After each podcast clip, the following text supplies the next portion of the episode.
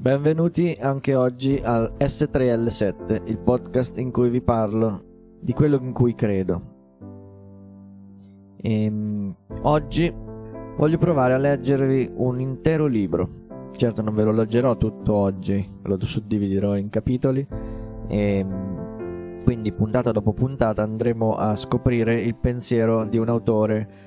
sto parlando di Mirko Mariucci, che è un libero pensatore italiano e autore anche di un blog che si chiama Utopia Razionale. Troverete tutte, tutti i link in descrizione, potete trovarlo anche su Facebook, come ve ne ho già parlato nella puntata precedente. Cominciamo. Intanto volevo dirvi che L'illusione della libertà è una raccolta di saggi di carattere socio-economico che sono stati pubblicati all'interno del blog Utopia Razionale e hanno riscosso un grande successo. Il tema principale è la libertà negata all'umanità a causa delle assurde dinamiche inerenti al lavoro. Lo scopo è di stimolare i lettori a ripensare la società in modo tale che il mondo possa trasformarsi in un luogo più sensato dove vivere la vita. E per fare questo l'autore suggerisce di cominciare da una nuova visione del lavoro concepita a misura di essere umano. Mirko Mariucci, 1987, è un libero pensatore italiano, autore del blog Utopia Razionale.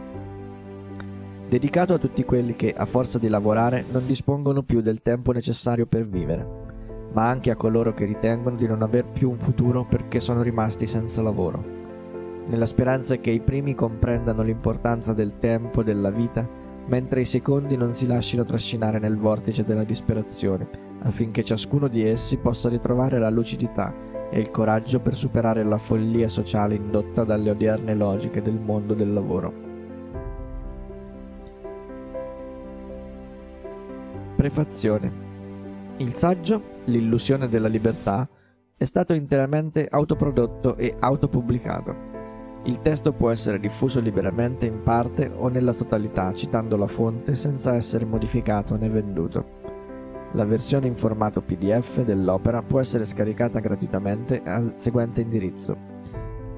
http utopiarazionale.blogspot.it tutto attaccato. Costacciaro 17 gennaio 2016 l'autore Mirko Mariucci. Introduzione. Siamo fermamente convinti di avere la libertà d'espressione, di stampa e di culto il libero mercato, le frontiere libere, la libertà di poter scegliere il percorso di studio preferito e di cercare o inventare liberamente il nostro lavoro. La parola libertà riecheggia quotidianamente nelle case dei lavoratori assopiti davanti alle tv, insinuandosi perfino nelle menti malformate di chi legge gli articoli scritti dai pennivendoli asserviti al potere. Ma che strano, perché tutta questa necessità di rimarcare il concetto di libertà? Se vivessimo realmente in condizioni di libertà, che bisogno ci sarebbe di sottolinearlo continuamente? Siamo davvero così liberi come ci dicono, o forse ci stiamo soltanto illudendo di esserlo? Per cercare di rispondere a queste domande, vorrei raccontarvi la storia di un normale essere umano, che visse per tutta la vita credendo di essere libero. Una storia che riguarda da vicino un po' tutti noi l'incredibile messaggio per coloro che pensano di essere liberi. Salve, io sono un essere umano e so di essere libero, proprio come voi che state leggendo questa storia. Come faccio ad esserne certo? Oh, è molto semplice. Basta ripercorrere le tappe fondamentali della mia vita, o meglio, della nostra vita. La libertà permea così a fondo l'esistenza da manifestarsi sin dal preciso istante nel quale veniamo al mondo nostro padre è talmente libero da non riuscire a trovare il tempo necessario per veder nascere suo figlio. No, non è una scusa. Vorrebbe essere proprio lì con noi, ma non può perché è troppo impegnato con il lavoro.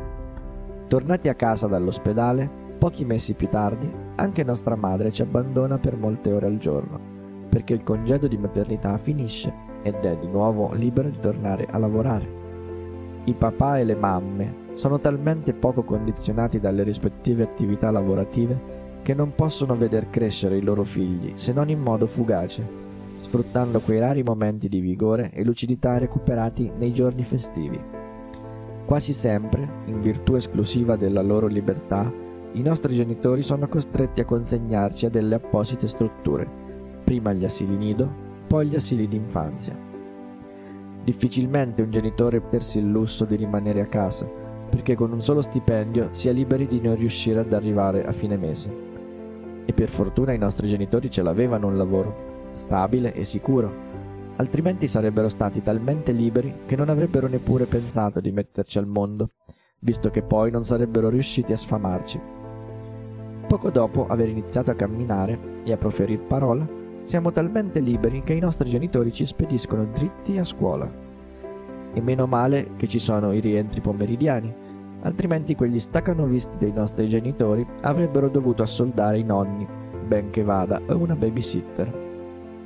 A scuola siamo talmente liberi di scoprire il mondo e di formare la nostra visione personale che fin dai primi giorni ci costringono a stare seduti per tutto il tempo, al fine di inculcarci delle verità precostituite, avvalendosi dei meccanismi traumatici e ricattatori, come le note disciplinari o peggio la bocciatura. Lo fanno a fin di bene, ovviamente, se non fosse che i programmi scolastici sono stabiliti dal Ministero dell'Istruzione un dicastero fondamentale del governo italiano al servizio del benessere di tutti gli esseri viventi. Scusate, mi sono confuso. Quello avviene nel mondo delle fiabe, già, perché nella realtà lo Stato è il più potente strumento al servizio del capitale. Così, in un'economia capitalistica, i suoi mezzi saranno liberamente utilizzati per favorire gli interessi di un'elite, non di certo della collettività. A tal fine i programmi e i metodi di insegnamento vengono stabiliti così bene e in modo così libero che a scuola ci insegnano che non si deve esercitare lo spirito critico e che si devono imparare a memoria le presunte verità che l'insegnante ci presenta esattamente come sono, senza discutere, sulla base di un validissimo principio di autorità. La logica, la matematica, l'approccio scettico-razionale e quello scientifico?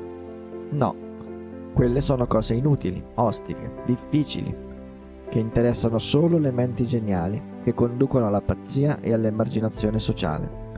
Nei programmi inseriscono pure qualche ora di indottrinamento religioso, l'IRC, tanto per essere sicuri che i membri delle nuove generazioni non imparino mai a pensare e invece credano, in modo acritico fideistico, a ogni sorta di assurdità. Ovvio, se non fosse così, il giovane studente divenuto adulto potrebbe esercitare il suo spirito critico per rimettere in discussione il potere. E questo, come tutti sanno, è bene che non accada in una società dove regna la libertà di asservire i propri simili, esercitando il controllo sociale. Abbiamo la libertà di culto, eppure siamo così liberi, ma così liberi di scegliere la nostra religione che stranamente quasi tutti praticano il medesimo credo dei propri genitori salvo rare eccezioni. Siamo talmente liberi che arrivati a 13-14 anni già bisogna scegliere un indirizzo per la scuola superiore, senza neanche avere la più pallida idea di cosa significhi realmente quella scelta per il nostro futuro. Eppure ci dicono è bene che decidiamo liberamente in prospettiva del lavoro che vorremmo fare da grandi. Siamo talmente liberi che a scuola iniziano a catalogarci e a etichettarci impartendoci un sapere settorializzato e marchiandoci a vita con delle valutazioni. Non esiste un corso di studio, il cui scopo sia far esprimere il vero potenziale racchiuso in ogni essere umano, perché chi detiene il potere non ha bisogno che fioriscano simili individui, ma di specifici automi omologati e non pensanti, disposti a sacrificare la propria esistenza, asservendosi liberamente alle loro necessità.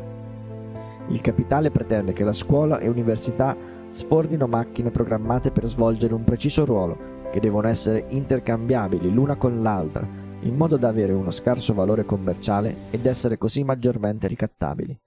Gli studenti non devono capire di essere umani, vale a dire individui unici e irripetibili, che hanno un valore intrinseco incommensurabile.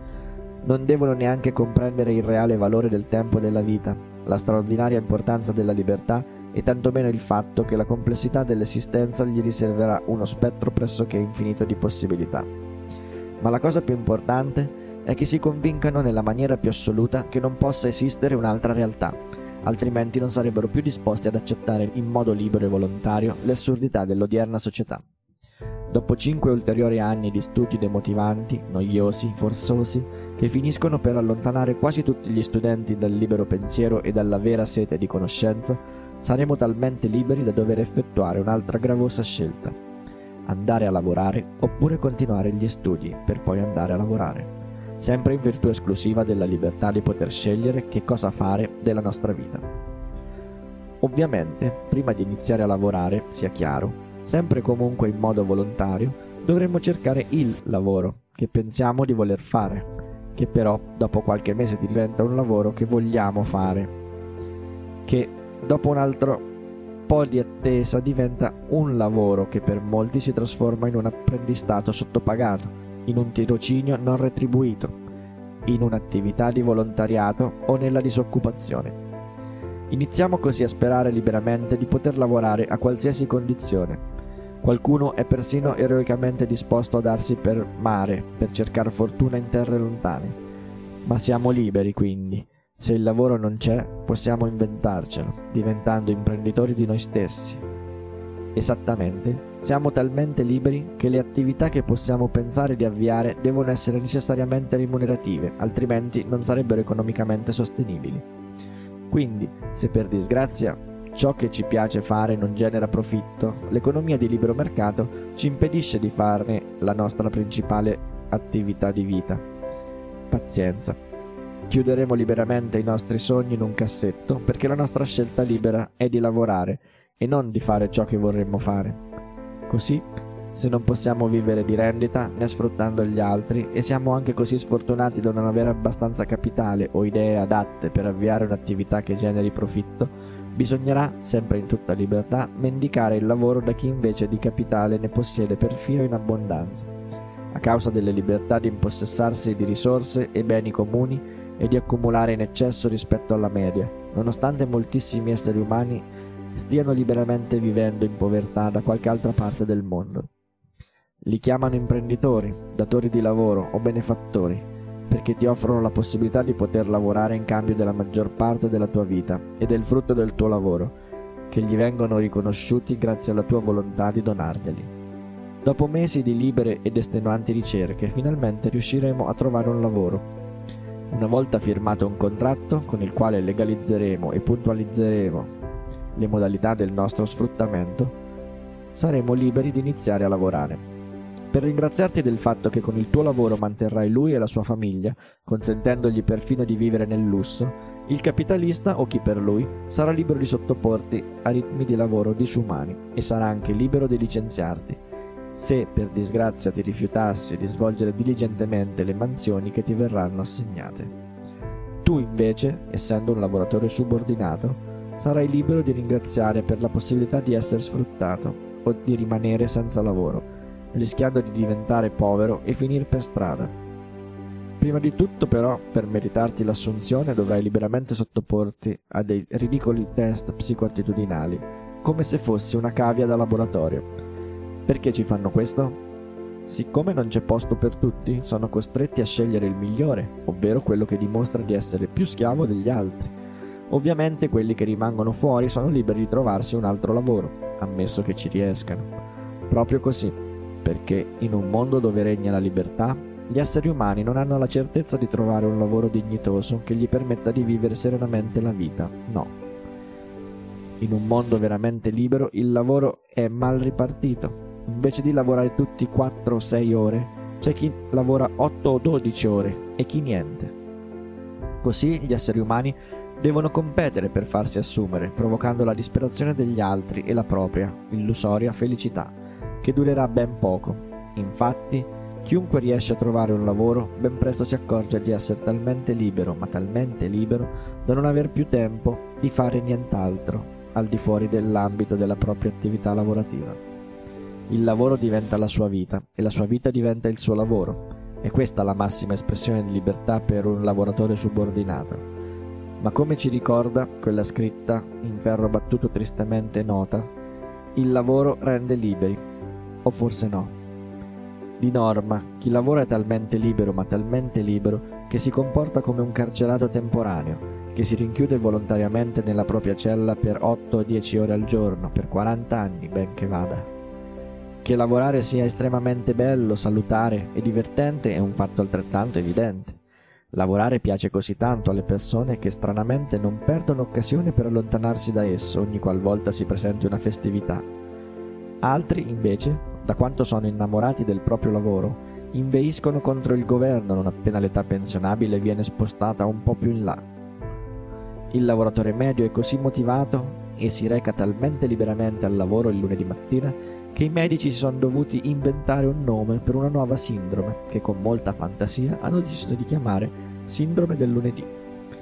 Quando un lavoratore si ammala, il medico gli prescrive dei giorni di riposo forzosi, infatti come tutti sanno, lavorare fa così bene alla salute che per guarire è meglio stargli lontano. Ma in molti amano talmente tanto il proprio lavoro da chiedere un certificato di malattia anche quando non sono ammalati. Lavorando, prima o poi, ci si accorge che il ruolo che pensiamo di aver scelto liberamente tra quelli disponibili e rispetto al quale abbiamo avuto la libertà di adattarci, è concepito per essere bello, piacevole o motivante, ma è stato ideato per essere funzionale alla realizzazione del profitto. Così, pur subendo volontariamente un furto da parte dei capitalisti e nonostante svolgeremo un ruolo incompatibile con la nostra natura umana e il nostro essere, avremo un misero stipendio con il quale compreremo una bella macchina da usare tutti i giorni per andare a lavorare, una casa che utilizzeremo per dormire quando non saremo al lavoro, del cibo per mantenerci in vita in modo tale da poter lavorare in modo efficiente. Dei vestiti firmati, che però resteranno quasi sempre in armadio perché non avremo neanche il tempo di indossarli. Un non ben precisato numero di oggetti, anche inutili e di scarsa qualità, acquistati e riacquistati di continuo, a seguito di pressanti condizionamenti mentali dovuti alla pubblicità, all'invidia o ad altri meccanismi quali l'obsolescenza programmata. Già, perché i produttori sono liberi di indurre il bisogno al consumo e di commercializzare beni appositamente concepiti per deteriorarsi rapidamente o per guastarsi allo scadere della garanzia senza possibilità di essere riparati. Lavorando saremo liberi e felici di far arricchire i nostri benefattori, coloro che ci hanno concesso la possibilità di farci rubare una parte consistente del tempo della nostra vita e del frutto del nostro lavoro, di pagare un mutuo che ci costringerà amorevolmente a lavorare per altri 20 o 30 anni con somma gioia degli strozzini della banca verso la quale ci siamo indebitati e di alimentare i processi consumistici che innescheranno ritmi di produzione e consumo sempre più rapidi, in modo da generare un maggior profitto per i capitalisti, oltre che un indesiderabile inquinamento ambientale per l'intera umanità. Con il nostro libero consumo di prodotti che si guastano, non sono riparabili, diventano obsoleti e fuori moda, Alimenteremo la crescita economica, permetteremo così anche ad altri esseri umani di procurarsi liberamente la propria condizione di asservimento nei confronti dei detentori dei mezzi di produzione. I vestiti alla moda e l'auto nuova però aumenteranno la probabilità di incontrare il compagno o la compagna della vita che in modo del tutto libero e non a causa di consuetudini sociali decideremo di sposare, salvo divorziare altresì liberamente dopo un po' di anni. Il tutto non prima di aver messo al mondo delle creature indifese, che a loro volta saranno liberamente costrette a conseguenze dovute alla stupidità dei propri genitori e alle inevitabili complicazioni di una convivenza forzosa basata su un mix illusorio di fedeltà e amore eterni. Mentre i nostri figli cresceranno, e faremo di tutto affinché anch'essi ripetano i nostri medesimi errori, la vita andrà avanti tra stress e libere privazioni dovute alla mancanza di tempo e o di denaro, in entram- entrambi riconducibili all'attività lavorativa, ma nonostante tutto andremo avanti imperterriti, sperando di poter continuare a lavorare fin quando non saremo vecchi. Fine della storia. Perché? È semplice, non succederà più niente di significativo. Saremo diventati dei perfetti ingranaggi della macchina economica Strapperemo i fogli dal calendario uno dopo l'altro, conducendo giornate sempre più simili, sempre più vuote, sempre più inutili e insensate. Il resto della nostra vita volerà via un po' come in quel film nel quale il protagonista ogni mattina si sveglia ed è condannato a rivivere la medesima giornata. solo che a ogni ripetizione saremo un po' più stanchi, un po' più spenti e un po' più vecchi. Fin quando il capitale, dopo averci sfruttato per 40 anni, ci getterà come dei rifiuti industriali perché non saremo più utili per generare profitto. A quel punto saremo effettivamente liberi di smettere di lavorare, percependo addirittura una misera pensione. Ma avremo 68 anni o forse più e molto probabilmente verseremo in condizioni psicofisiche indecorose. Impiegheremo quasi tutto il nostro denaro per acquistare i medicinali che ci faranno sopravvivere altri 10 o 15 anni, con somma gioia delle multinazionali del farmaco.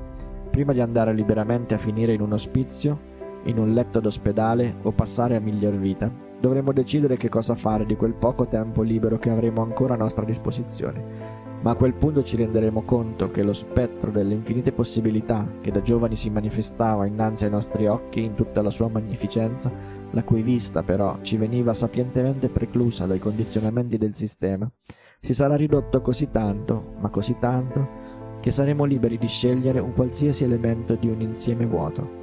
In quel preciso istante, ripercorrendo all'indietro la nostra esistenza, coglieremo l'inganno e realizzeremo di non aver vissuto un sol giorno in condizione di libertà, ma di esserci illusi quotidianamente tra una costrizione e l'altra di essere liberi. Il tempo a nostra disposizione sarà svanito, così come le nostre forze, e non avremo vissuto neanche da vivi.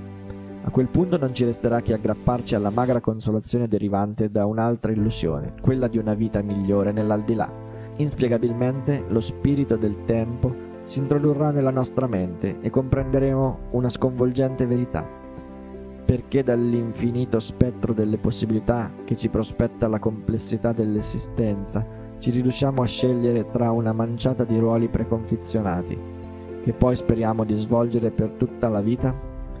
È la società che interferisce e modella i nostri comportamenti, le nostre credenze, le nostre scelte, quello che pensiamo sia giusto o sbagliato, il vero o il falso.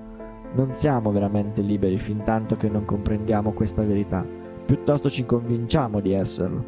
Siamo certamente liberi di scegliere tra chi deciderà se sarà o meno il caso di sfruttarci. Siamo liberi di comportarci secondo i dettami imposti dal sistema, ma quando proviamo a uscire dagli schemi veniamo immediatamente emarginati, presi per pazzi e rischiamo di finire in povertà. Siamo al tempo stesso guardie e prigionieri, che giudicano gli altri senza pensare alla follia della propria condizione assistenziale. Non costruiamo la nostra strada, percorriamo una di quelle già realizzate dal sistema. La complessità di un essere umano è straordinaria, le sue potenzialità sono sterminate e noi che cosa diventiamo? Una commessa, un operaio, un'impiegata, un meccanico, un giornalista, un avvocato. Sacrifichiamo 8 o 12 ore al giorno per il lavoro e così non ci resta più tempo per vivere. Le giornate si appiattiscono diventando indistinguibili l'una dall'altra, perché non abbiamo modo di esprimere la nostra unicità.